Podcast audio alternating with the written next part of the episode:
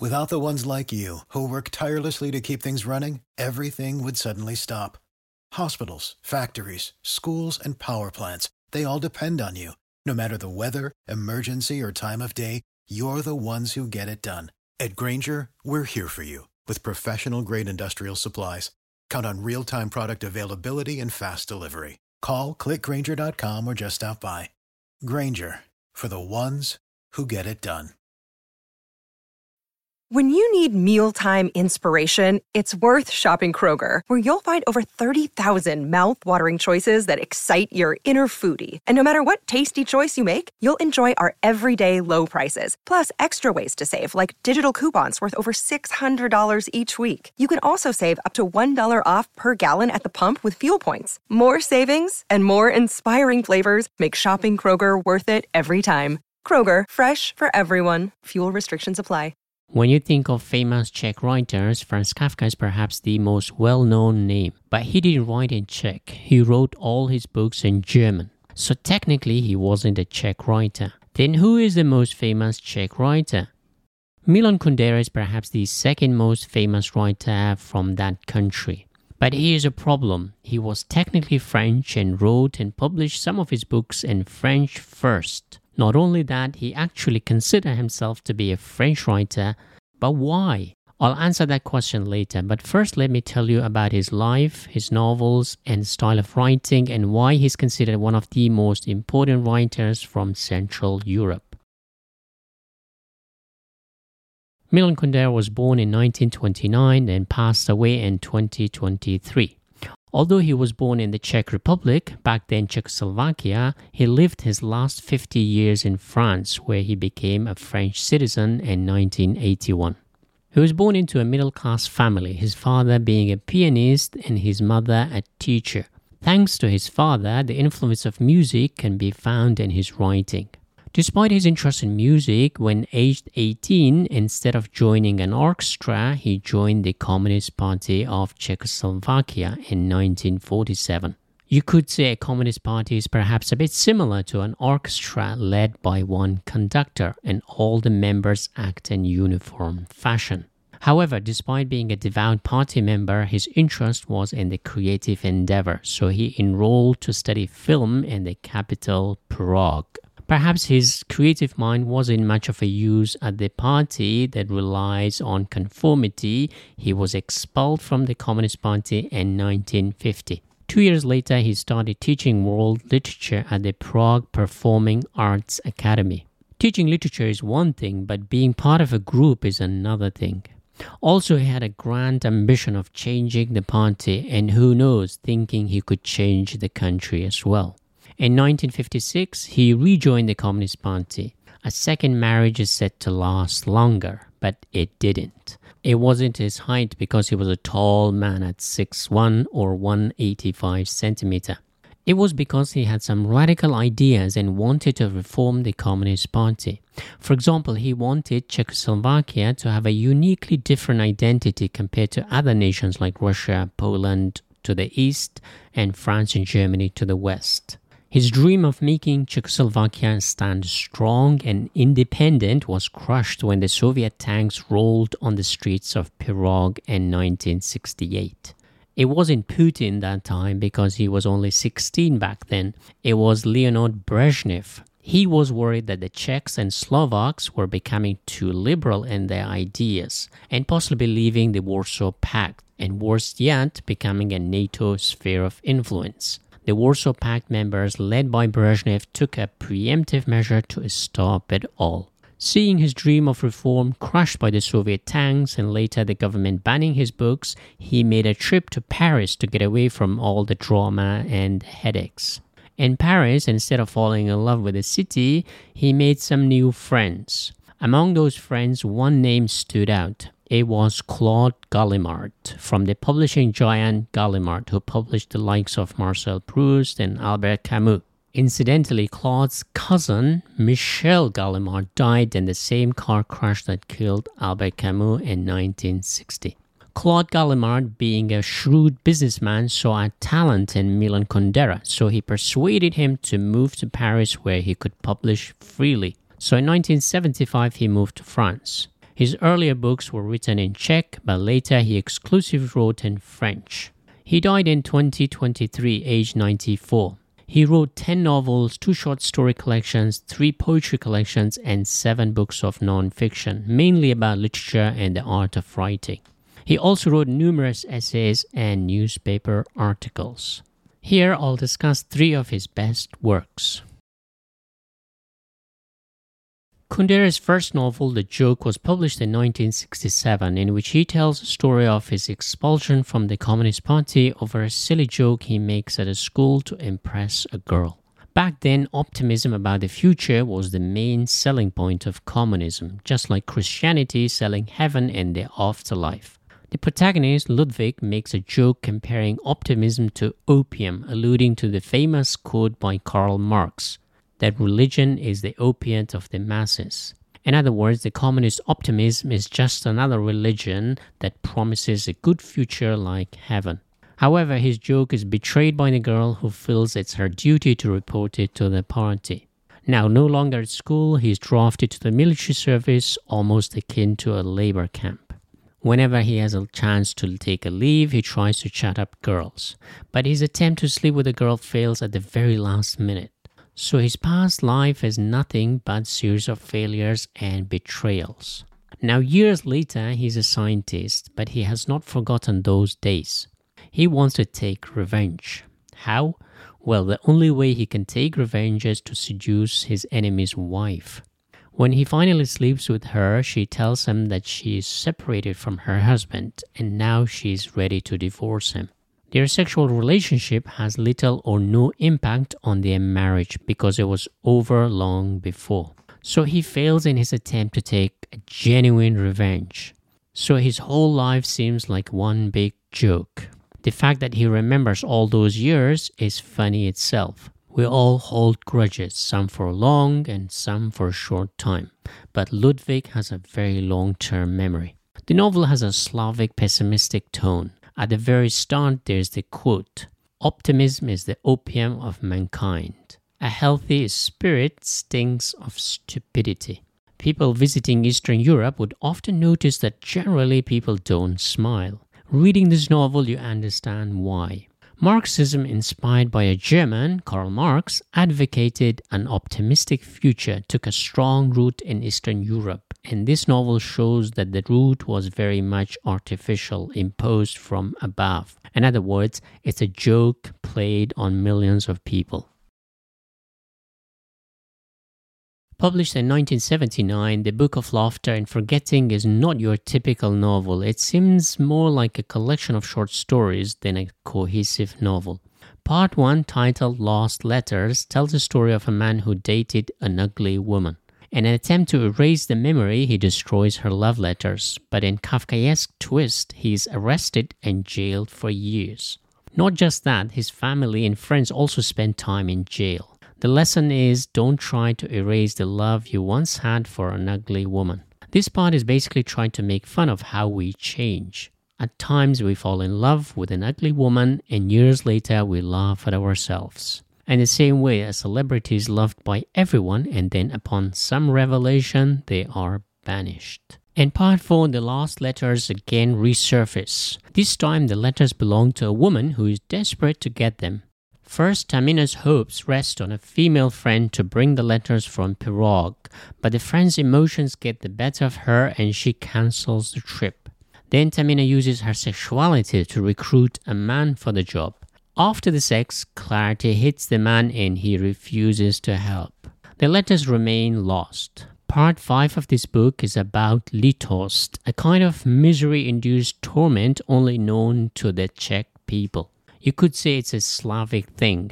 You can see this in the works of Dostoevsky too. The story is about a student who falls in love with a girl, but despite his attempt, he is unable to rekindle his love. It is the unrequited love present in many Dostoevsky's short stories. The same is true in some of Turgenev's stories. It's hard to characterize the book as the book is a mix of many stories. The only theme that runs through the book is failure. The failure to get rid of bad memories, the failure to get your letters and diaries, the failure to consummate your love. In my video on Franz Kafka, I discussed that failure perhaps best characterized Kafka's works and life, and this book also depicts failure. In the face of utter failure, you cannot do anything except either laugh or forget. Hence, the title of the book is Laughter and Forgetting.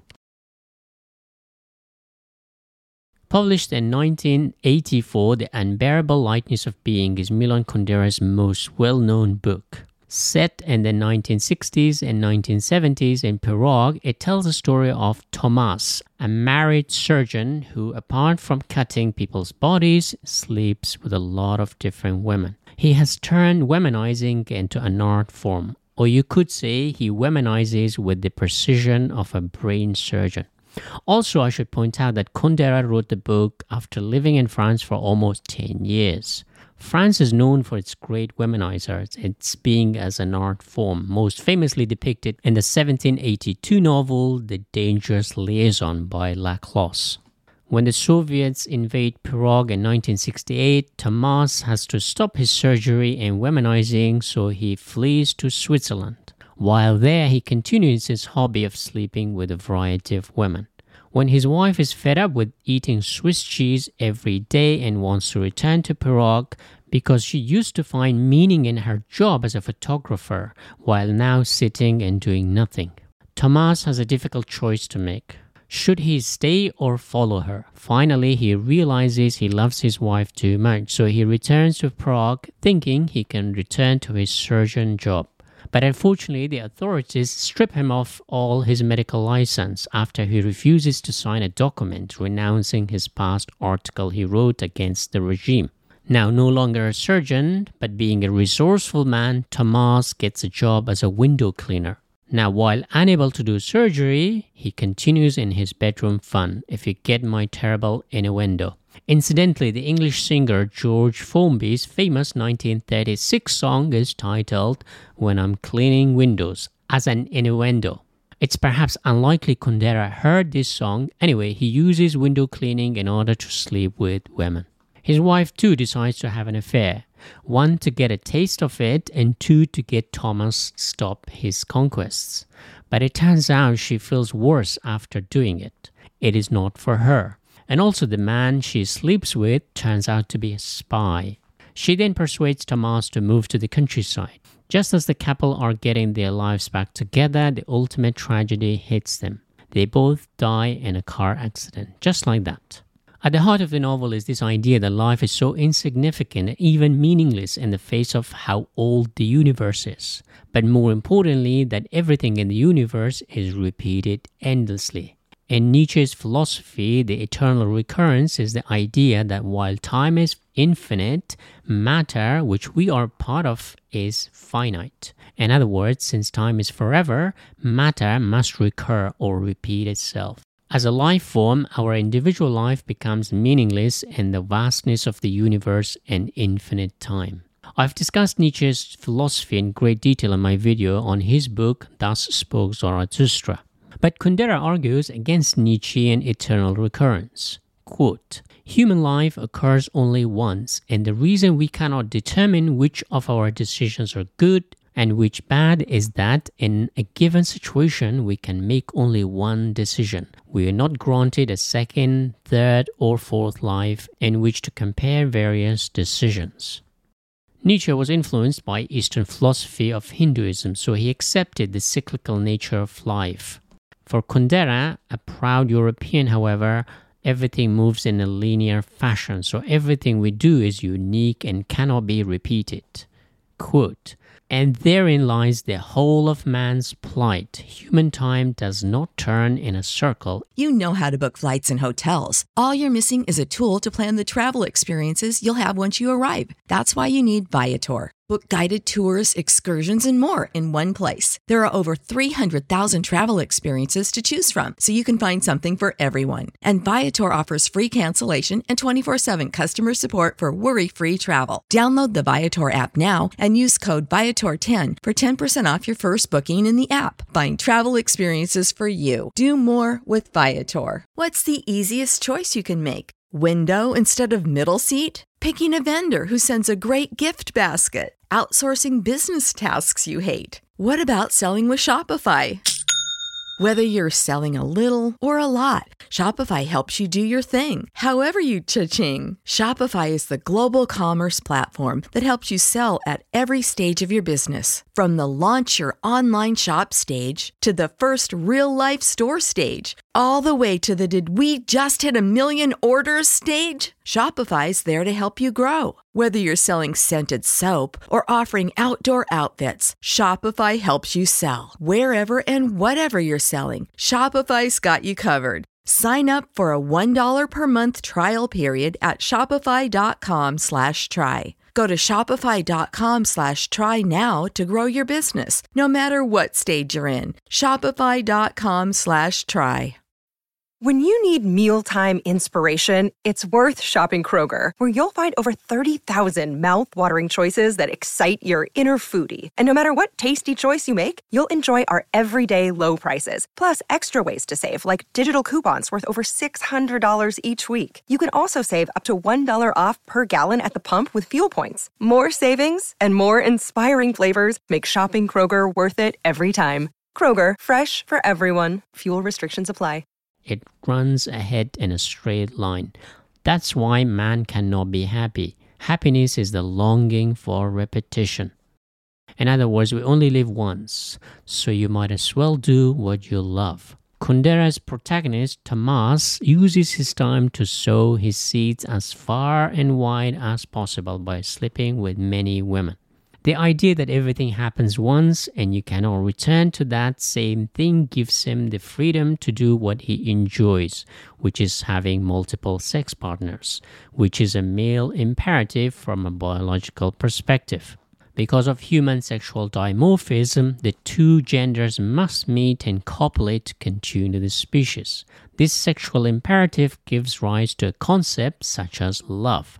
Quote, he suddenly recalled from Plato's Symposium, people were hermaphrodites until God split them in two, and now all the halves wander the world seeking one another. Love is the longing for the half of ourselves we have lost.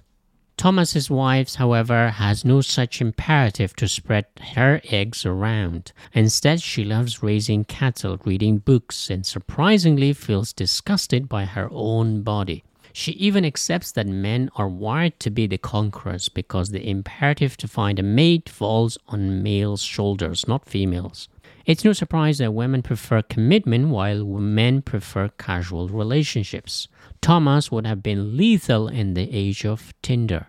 At one point, a conversation between a couple reveals the difference between the sexes. The woman says love is a battle and she's prepared to fight to the end. The man says he's not willing to fight such battle. The old adage that women love to have love while men love to have sex.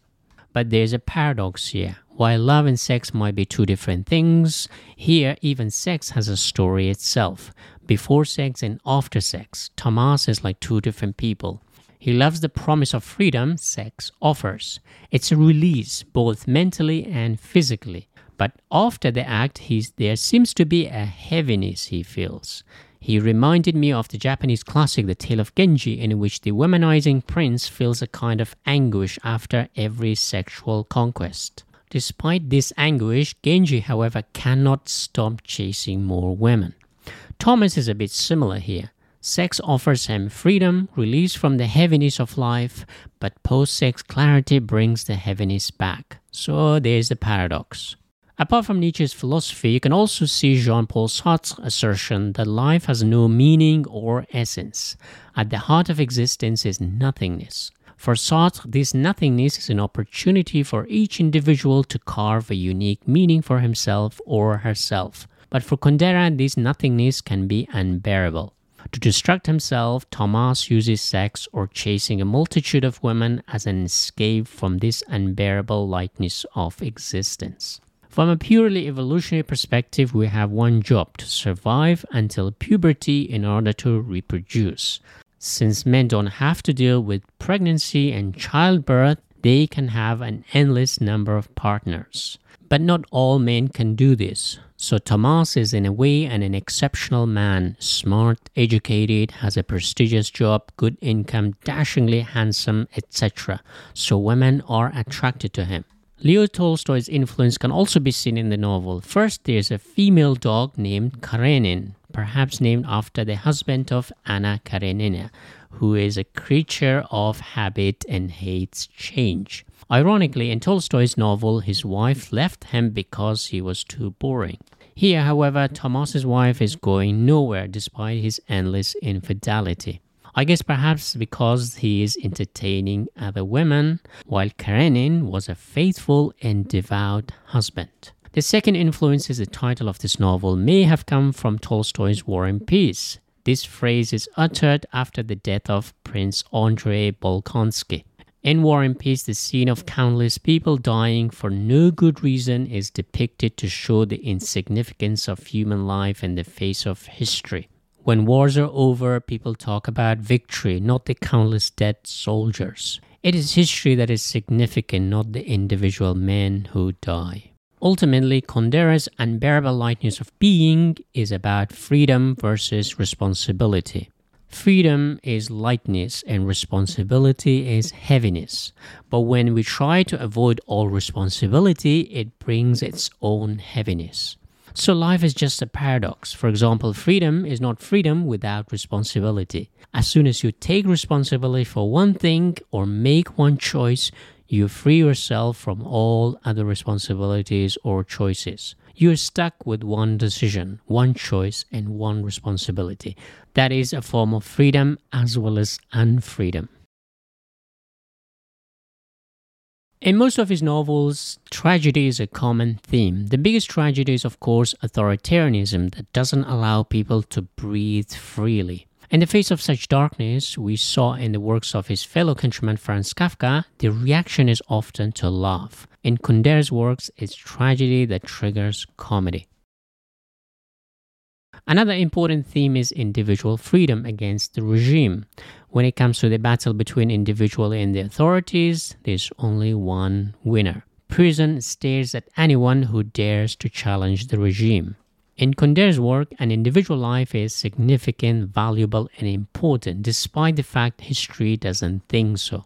Totalitarianism doesn't care about the individual as it focuses on the totality, the collective, and the group. Another theme common in Kundera's work is existentialism. Martin Heidegger's philosophy posits that life's between two lines, birth and death. In other words, we have a finite amount of space and time, so Kundera takes this idea on board. A lot of his characters are displaced, torn between two different places. This makes sense because he was exiled to France after living half of his life in Czechoslovakia. Quote, "Being in a foreign country means walking a tightrope high above the ground without the net afforded a person by the country where he has his family, colleagues, and friends, and where he can easily say what he has to say in a language he has known from childhood." Politically too, he wrote about the plight of Central Europe, somehow suspended between the liberal West and the communist East. He wished he could put Central Europe on its own pedestal. Suspended in space is one element, but suspended in time is another common theme in his writing. A lot of his characters are torn between past and present. In the joke, Ludvík cannot escape his past mistreatment and even tries to take revenge on those who did him wrong. In the Book of Laughter and Forgetting, the same is true about Tamina, who is desperate to get back her letters and diaries of her past, but somehow all her attempts fail. Which brings me to another common theme in his work. Kundera admired Franz Kafka. If one thing they have in common apart from their country of birth, it is the theme of failure. Kafka failed to marry, failed to have kids, and failed as a writer in his lifetime. In his novels too, individuals fail against the authorities. He even failed to destroy his books as he instructed his friend to burn them. In Kundera's work, failure is everywhere. Tamina fails to get her letters, Ludvík fails to take revenge, Tomáš fails to love his wife, and his wife fails to convince him to stop womanizing. Despite the pessimism that permeates in his work, he sheds light into the psyche of our shared human condition, that life is not a Disney fairy tale.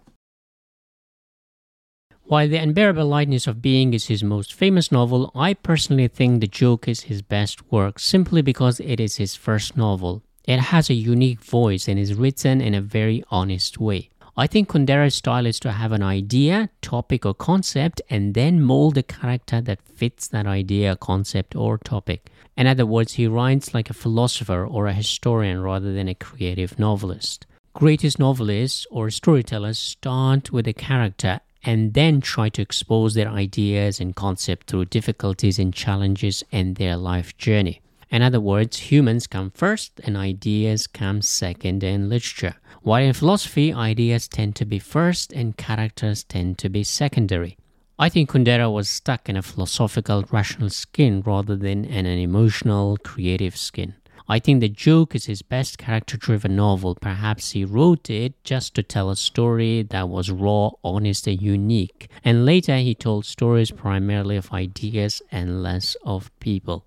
I think he was a better philosopher than storyteller. Even he was a better critic than fiction writer. I think Kundera felt more liberated in his non-fiction than fiction work. I think his fiction feels very restricted, constrained, and his characters are boxed to represent an idea or concept. In his fiction, Kundera appears more like a puppeteer than a free-flowing creative writer like Dostoevsky or Haruki Murakami.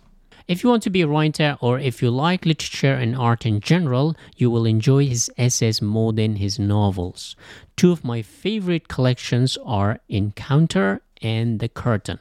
The essays are short and often very insightful on European writers and artists. Kundera was a proud European. In his essays, he celebrates that. Now back to the question I posed at the beginning. Why did he want to be known as a French writer, not a Czech writer? The first reason is a bit technical. Between 1981 and 2019, he only held a French citizenship because Czechoslovakia revoked his citizenship in 1979. As a result, for 2 years, between 1979 and 1981, he was stateless until he was granted French citizenship in 1981. But his reasoning, I think, went deeper than just the issue of citizenship. For decades, his books were banned in his own country of birth, so he mainly wrote and published in French. From what I've heard, his French was of high quality, so if one didn't know by just reading his books, they wouldn't consider him not to be French. Of course, when he spoke, his accent showed up. He spoke in a thick Czech accent. I think the main reason he considered himself to be a French writer was more literary as well as cultural. He considered not only his own writing, but the entire Central European literature to be more in line with Western European mold, not Eastern European. Western Europe tends to be more individualistic, while Eastern Europe tends to be more communitarian. Throughout his writing career, he wanted to show how close Czech literature was to French literature. Not just that, he wanted to push Central Europe away from communism towards liberalism, which was the case in France. He wasn't alone. Many Eastern European writers, including the Russian giants such as Ivan Turgenev, Leo Tolstoy, and more, were influenced by French literature. So Milan Kundera wanted to be part of a richer history, which is French. He was also politically more liberal. But above all, he benefited from the freedom that France offered him to live and write whatever he wanted. You cannot discount that freedom. France allowed him to flourish as a writer and intellectual. In France, he could sip coffee, intellectualize, womanize, go on a strike, write highly sexual novels, and eat cheese. But in Czechoslovakia, he could only drink beer and get hammered. And when not hammered, he would have to watch out for the STB, the Czechoslovakian version of the Stasi. So freedom of expression is a precious thing. When you suppress a bird from singing, they fly to another tree, another forest, and nest in a cafe in Paris. Milan Kundera was suppressed in his own home country, and he found France where he could write freely. What do you think? Do you think he had some other reasons for calling himself a French writer? Also, have you read any of his books? What do you think is his best work? Leave your comment down below. Thank you for watching. When you need mealtime inspiration, it's worth shopping Kroger, where you'll find over 30,000 mouthwatering choices that excite your inner foodie. And no matter what tasty choice you make, you'll enjoy our everyday low prices, plus extra ways to save, like digital coupons worth over $600 each week. You can also save up to $1 off per gallon at the pump with fuel points. More savings and more inspiring flavors make shopping Kroger worth it every time. Kroger, fresh for everyone. Fuel restrictions apply. You know how to book flights and hotels. All you're missing is a tool to plan the travel experiences you'll have once you arrive. That's why you need Viator. Book guided tours, activities, excursions, and more in one place to make your trip truly unforgettable. Viator has over 300,000 travel experiences to choose from. Everything from simple tours to extreme adventures and all the niche, interesting stuff in between. So you can plan something that everyone you're traveling with will enjoy. Real traveler reviews give the inside scoop from people who've already been on the experiences you're considering, so you can plan with confidence. Free cancellation helps you plan for the unexpected, and 24/7 customer support means you can travel worry-free. Download the Viator app now and use code Viator10 for 10% off your first booking in the app. Find travel experiences for you. Do more with Viator.